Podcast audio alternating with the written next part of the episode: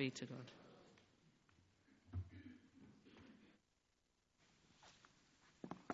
Thank you, Sophie.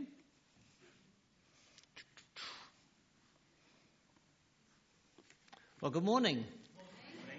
We're doing our series, um, welcome visitors, by the way. We're doing a series on what are the characteristics of what a Christian should be. And uh, with excellent timing, given our current crisis uh, nationally and internationally, we're talking about being generous with our money. Petrol was 115p nine months ago. That was extortionate. You know now it's going to be two pounds. Gas and electricity prices have more than doubled, certainly in our household and probably in many.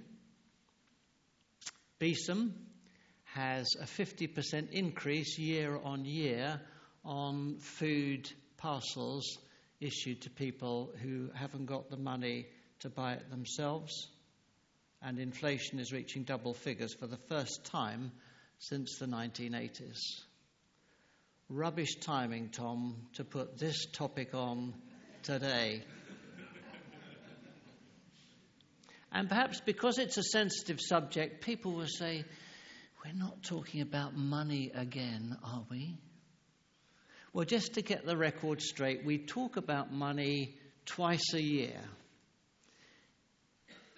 In September, we talk about our regular giving as the needs of the church are budgeted for. That's what we give each week.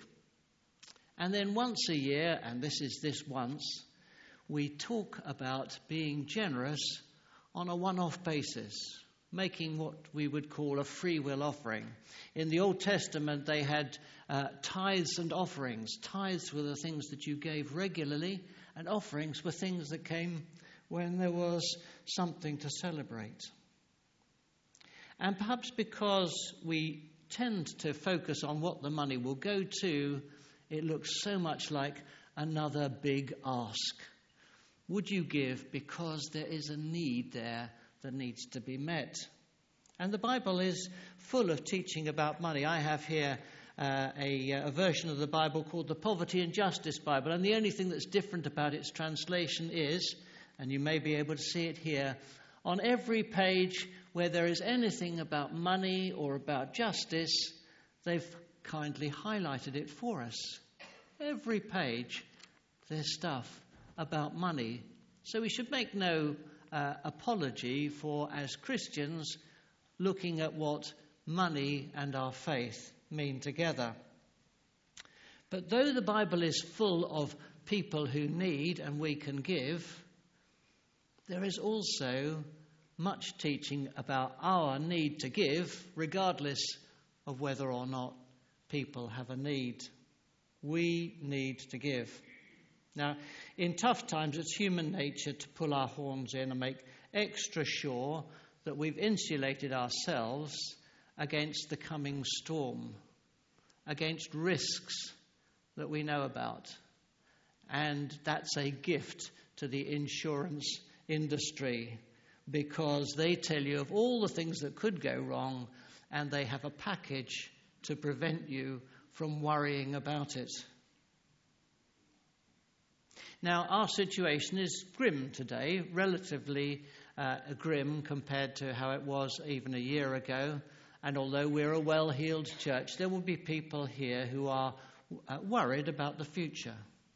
Maybe worried about the security of their job, maybe worried about uh, what happens after retirement, wanting to make provision to be in an expensive or even just an affordable nursing home when that time comes, and that's all very understandable.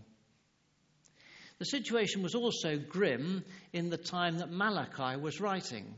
Malachi, last book in the Bible, uh, last book in the Old Testament, if you need to look it up, uh, Malachi was writing in about 460 BC. 80 years before that, the first exiles came back from Babylon. The place had been decimated, there was nobody there. For 80 years, they had been back there. Now, you may think that coming back to Judah was coming back to some huge nation. Here's the fact Judah was about 600 square miles of countryside. Now, that may sound quite a lot until you realize that uh, the size of Surrey, our county, is 640 square miles. So it was smaller than the county of Surrey. How many people were there in there? Well, the theologians reckon about 150,000 people were living in Judah at that time. 150,000, how does that compare? 90,000 in Surrey Heath. So it was a bit bigger than Surrey Heath, and the land area was no bigger uh, than count, the county of Surrey. And they had returned with prophecies of prosperity, expansion, and peace. And this cruelly contrasted with the reality around them.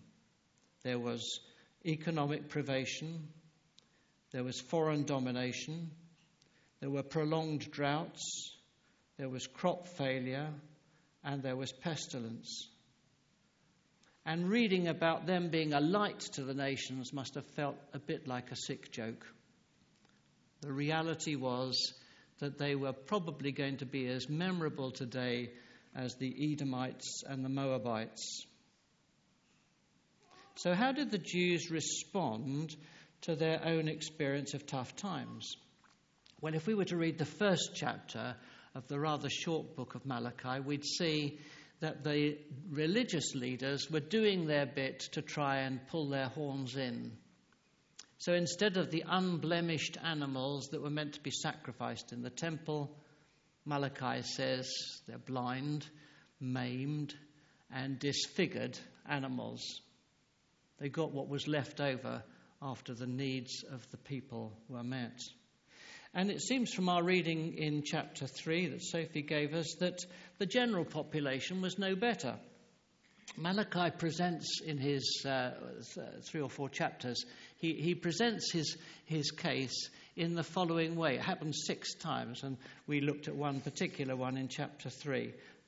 Point one God makes a statement. What does he say? He says, Return to me, and I will return to you, says the Lord of hosts. Then the people respond by saying, How shall we return? I think there's some uh, significance there for me because sometimes I'm feeling, you know, a, a, little distant from God. And what can I do? And they say, you know, well, how can we return? What is it that we need to do uh, to get closer to God?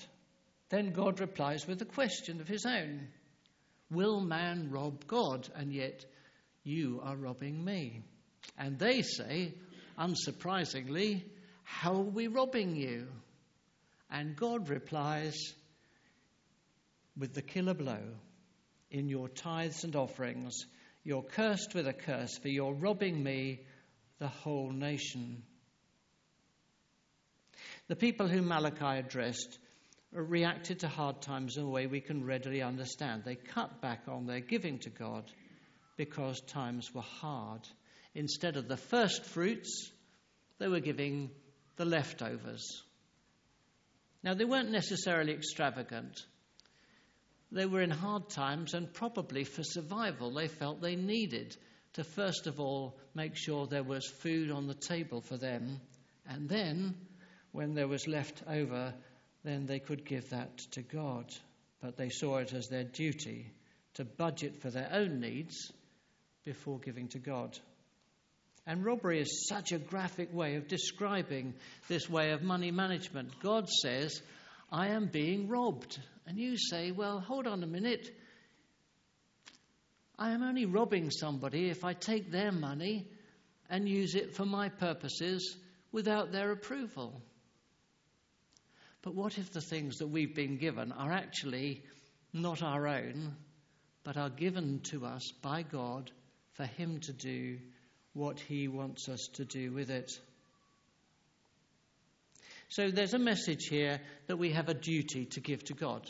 But that's not the message that I want to uh, focus on today because that would be a bit like banging the head and saying, Come on, it's your duty as a Christian to give. There's a much deeper message here, and it's the one that I think will be softer for you, but just as deep. And it's this it's about who we think is responsible for our security, our present security and our future security. You know the American motto? In God we trust. Seen in most British pubs with the strap line, everyone else pays cash. In God we trust. Where do you see it? You see it on dollar notes. But the Jews of the time of Malachi, and maybe us as well, have a different motto. We trust in no one but ourselves. This goes back to the story of creation. God created us, He put us in the garden, and the message was, I'll look after you, I just want your company. I want to walk in the garden with you, in the words of Genesis chapter 2. And we, like Adam and Eve in the story, decide that we've got to be responsible for our own security. And what happens? We're out in the wilderness, and it's the law of the jungle there. And if I don't look after myself, nobody else is going to do it. So, the killer question for me is Am I a robber? Have I got stuff in my pocket, stuff in my bank account that actually God wants me to use for something else? And what God says is just as the uh, story in uh, the story of Eden, He says, Return to me. He says, Come back and discover where your real security lies. Now, the Jews thought the best way out of their economic trouble was to look after themselves first and when they got on a firm financial footing, then they could turn their attention to being generous to others. And I have to say, they probably believed it. They were not trying to rob God, they just thought they had to do their first duty, which is to look after themselves, and then they would have money to spare. What they failed to see, which is the human truth, that enough is never enough. Material wealth has the same addictive power as any drug or alcohol. The more you have, the more you need, and you never have enough. There's always one more thing that you actually need to make life complete. There's always one more risk that you need to insure against. And once that's done, then things will be different. God's message through Malachi was this Put me first and leave me to look after you. Put your money where your mouth is. Listen to this from uh, Malachi 3. Bring the full tithe into the storehouse, that there may be food in my house. Put me to the test, says the Lord of hosts, and see if I will not open the windows of heaven for you and pour down for you a blessing until there is no more need. Now, uh, we, are coming to the conclusion. Don't worry if you think this is going on too long. Uh, uh, but but uh, uh, this is not, and we need to clarify this, this is not a prosperity gospel. There are churches which say, give £100, you'll get £200 back. You know, it's a Ponzi scheme, really. You know, invest and God's going to give it back to you. It's not that. And if that's the motive for giving, then it's going to fail. But here is God's cast iron promise. If you will trust me in your management of money, I can guarantee you, he says, that you will never be in need. One of my favorite verses in the Bible comes from Psalm 37, which is a great one to read if you're worried about your own future. And it says this I identify particularly with the first phrase I have been young and now I am old, says the writer. Yet I have not seen the godly forsaken or his children begging bread. The psalmist could say he knows that people who are faithful to God are never in need. And I can tell you from personal experience, I am not here as a master in the art of giving, that there's no better return on your money or satisfaction that you can derive from it than in seeing what it can do if spent on others. It's been my privilege as the chairman of the mission committee to see the value of our gifts and the encouragement that it gives to those who receive it. So, what's your response going to be to our gift day? Not because there's a need, not because we want to celebrate how successful our church is, but because you want to show that you trust in God. Have you got a figure in mind now? I'll double it. Be reckless. And God says, Test me and find out if I am worthy of the test. Let me tell you about uh, uh, at university. I had a friend called Alan, and he, like many students, uh, drove a clapped out car. It was always breaking down. And one Sunday evening, he went to a service in the centre of Bristol, and the sermon was on this subject, on giving. And he was so moved that he emptied his pockets into the collection plate. Absolutely everything. God can have it. Only after he returned to his car did he realize he's thrown in his car keys as well. So, rather shamefacedly, he had to go back to the church and ask if he could have the keys back. And for months afterwards, the car never went wrong.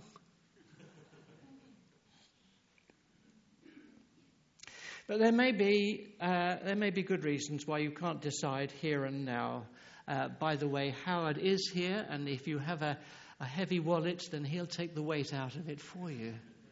But it's likely that you'll need to go home and think about things. And, and I want to tell you that there is a, a, an unknown technical fact about this church, and that is that these two doors here have got magnetic attachments to them, so that if you walk out of them, any good intentions that you've got here will be automatically extracted. It's amazing. You intend to do something, a breath of fresh air outside, and you won't remember what it was. Now, we have got an antidote for that, and uh, I want to just uh, uh, tell you about it, and I want you to do something. We have a magnetic uh, set of strips here, and you'll find them at either end of your row. And I'd like you to take one and I'd like you to put it onto something, uh, probably not your clothes because it'll just slip off and it may not even make it to the door. But put it on maybe your key ring, your, your key, your car key, or on your mobile phone, um, or on your wallet or your purse, something where it'll adhere. And then when you get home, you'll think, oh, now what was that about? And that's the intention to put God to the test. In many other ways, God says, Don't put me, don't test me, don't provoke me. But He does say on this, just put me to the test. Do something radical with your money and see what happens. I won't double the money, but I'll make sure that you're not in need.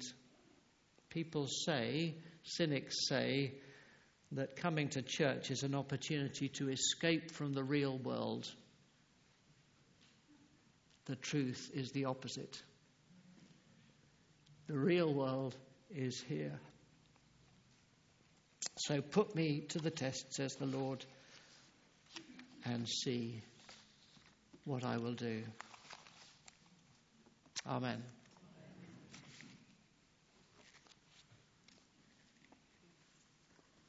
Thank you, Simon. Don't go too far, because I'm going to pray for you in a moment. Oh. so, uh, I did mention at the beginning, uh, thank you very much for what you've shared, and uh, that Simon's the outgoing mission committee chair, and Sarah is the incoming.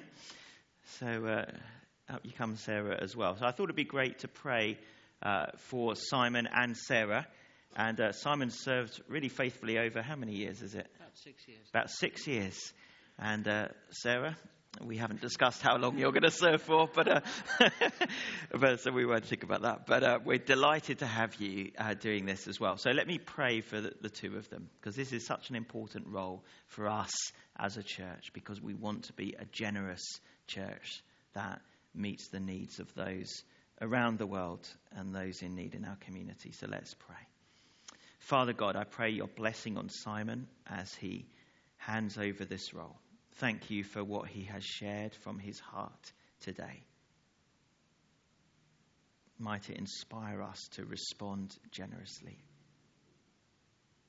And would you bless him in all that he now takes on uh, in this small amount of freedom that he has uh, as a result of stepping down from this role. And we pray for your blessing on Sarah. Lord, thank you for her own life of faith and generosity. And I pray that she would now inspire us, Lord, to be a generous church, to put you first, to give you the first fruits, and to trust you to provide all that we need.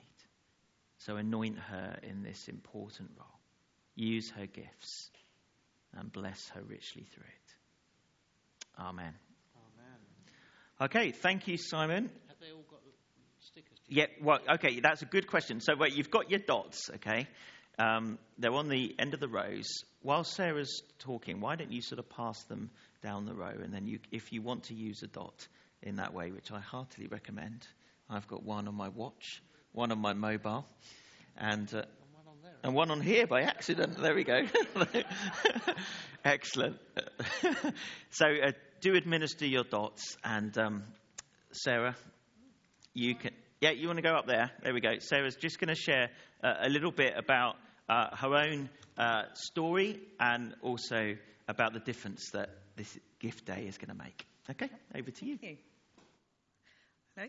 Um, excuse me. Um, I, I think I want to start off really with saying that what a privilege it is actually to take on um, this role um, from Simon. Um, the missions committee is actually quite a, a full committee already. We've got a, a, lot of volunteers that represent lots of charities. And so my role will just to kind of pull that together and to also lead the communications coming to you in my time in that role. Um, we've got a slide um, prepared just with some of the logos of the um, missions that we support, various charities that are very local, um, also national and international. Um, and Oh, sorry, I'm making Howard run around the church looking for my slide. I'll come in a minute. Um, and also, um, a couple of weeks ago, you'll have seen we um, focused on one particular one, which was um, the um, Good News for Everyone charity that Ted Crew represents. Um, but over the next three weeks, we're going to spotlight a few others just to start to give people a flavour. Some of them you're probably very familiar with, others you might not be. And, and it's really just nice to know the amazing work that we're able to support through the giving we've been able to do. Um, and I think that it comes down to where our heart is as a church. And um, over a few years in the past, before I actually joined this church, um, the church was really inspired to increase its giving and felt a real call from God to do that and increased the amount it gave by 1% every year until it built it up to 25% of the income, um, which is a huge proportion when you've got um, salaries and parish share. There isn't really much left. Um, so pretty much most of that is getting given on ahead. Um, and I think that is possible because of the heart of the church um, and has been able to reach out and be a blessing in a way um, that's just um, phenomenal. And I, I, feel quite um, privileged to then be part of that.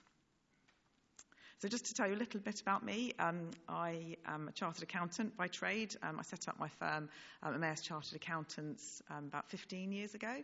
Um, and that's been given me quite an interesting privilege of um, being able to see people's finances. and uh, what's quite interesting, I think we often assume everyone handles their money in the same way as we do because it's quite a private thing and that's not the case. So we all do it very, very differently. Um, there's all varieties of ways that people view money and how they manage it, um, and so it's been quite interesting, really. Um, and for me personally, um, I um, gave my life to Christ when my daughter was about one year old. Um, I was relatively young at the time, so it was a nice stage of life in a way to do that because it enabled me to, at that moment, really think about what I wanted to give to God. my kids, the kid's dad, he uh, wasn't a Christian, so it was a bit of a game changer um, at that moment for him as well. Um, and we had to find a way of me wanting to give this 10% away um, when actually we'd got very, very limited finances at that stage. We were on housing benefit and family credit to supplement our income to be able to raise this little baby. Um, but our solution was we split the household finances in two, and out of my half, I could give 10% away, and he could do what he liked with his 10%. And, um, and that actually then worked um, over the years for us really well. And so as our incomes grew, um, God just gave me that heart that I wanted to carry on giving in that way. And um, and I suppose for me personally, it's just given such a freedom that um, for me, money just flows through me and back out again into whatever it is that, that um, God is calling me to give to. Um, and so He's through that change of heart I think he's given me over the years. I don't feel stressed about money, even though it goes up and down a lot as a business owner. For those of you that have run your own businesses, and actually for all of us really, our, our money does go up and down. Um, but being able to go, but God will provide and have that deep trust in him has been um, quite a powerful thing, and I'm really grateful for that. And I think it's true for us here at St Paul's as well. I think that funds come in and they flow through, and the reason we've been able to give so generously is because, as a, a church corporately, we have that heart of generosity and trust in God and enjoy that joy of giving. Um, However, we've had difficult times recently, um, which is part of the reason why Tom and the PCC um, have had the wisdom to use the gift day this year specifically for our mission giving, which hasn't been done before. Um, so that's wonderful. To illustrate it, I've done a, a graph um, to show the impact our um, reduced income has had on our giving. And you can see that these are the, some of the core charities that we give to, and how in the current year our giving to them is going to drop significantly because we don't have any backup reserves. Um, the funds just aren't there in the same way as they have been in the past. Um, I mean, that's partly due to pandemic, Brexit, um, all of the rising prices caused by the war in Ukraine, um, but also we've planted a new church, so that has an impact. A large number of our congregation went to set up that church as well. Um, and we do have lots of wonderful new people that are joining us and really um, joining in with church life, but not so many necessarily have started giving yet. Um, and again, that's all part of our personal call and relationship with God. So over the last um, few years, we've been as a church corporately probably giving between 70 and 80,000 to these good causes, and that has a massive impact. Um, and some of the names of these charities you'll recognise are just small local charities. So us changing that amount that we can give really impacts them. Um, now, we, for this year, at the moment, if we hadn't had this gift day, we'd only be able to give 28,000, and that, that does affect their budgets. So I suppose um, my um, thing for you today is to just invite you to pray and listen to God. Um, he's the one that knows um, what He's speaking to you about, and that's between you and Him. Um, but I would just encourage you to um, think about the joy that actually comes from releasing your funds to flow into doing the good work that He has, and also that um, shift in our hearts as we come to trust Him rather than ourselves. Thank you very much.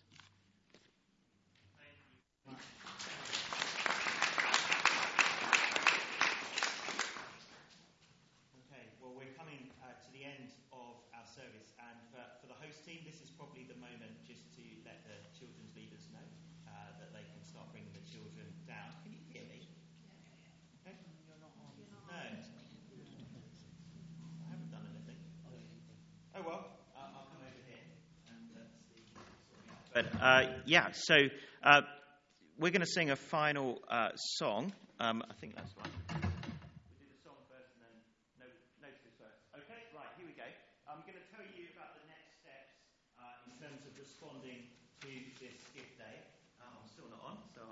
Over here. So you can see on the screen, these are the different ways that you can respond.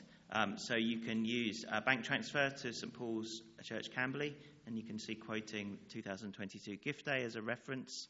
Uh, cash or check uh, at the church office. Uh, by credit debit card, we've got a machine you can use, or online. Uh, my newsletter has all of this, including a link for that. Or you can use that QR code, which will appear in bigger form in a moment. Uh, so just use your phone to log on to that. So it's really dead simple. And uh, I'd really encourage you to respond today, if you can, you know, straight after the service, um, although we will hold the appeal open for the next few weeks. Okay, so that's what to do next in terms of the gift day. And uh, there's a few things uh, coming up that I also want to share with you.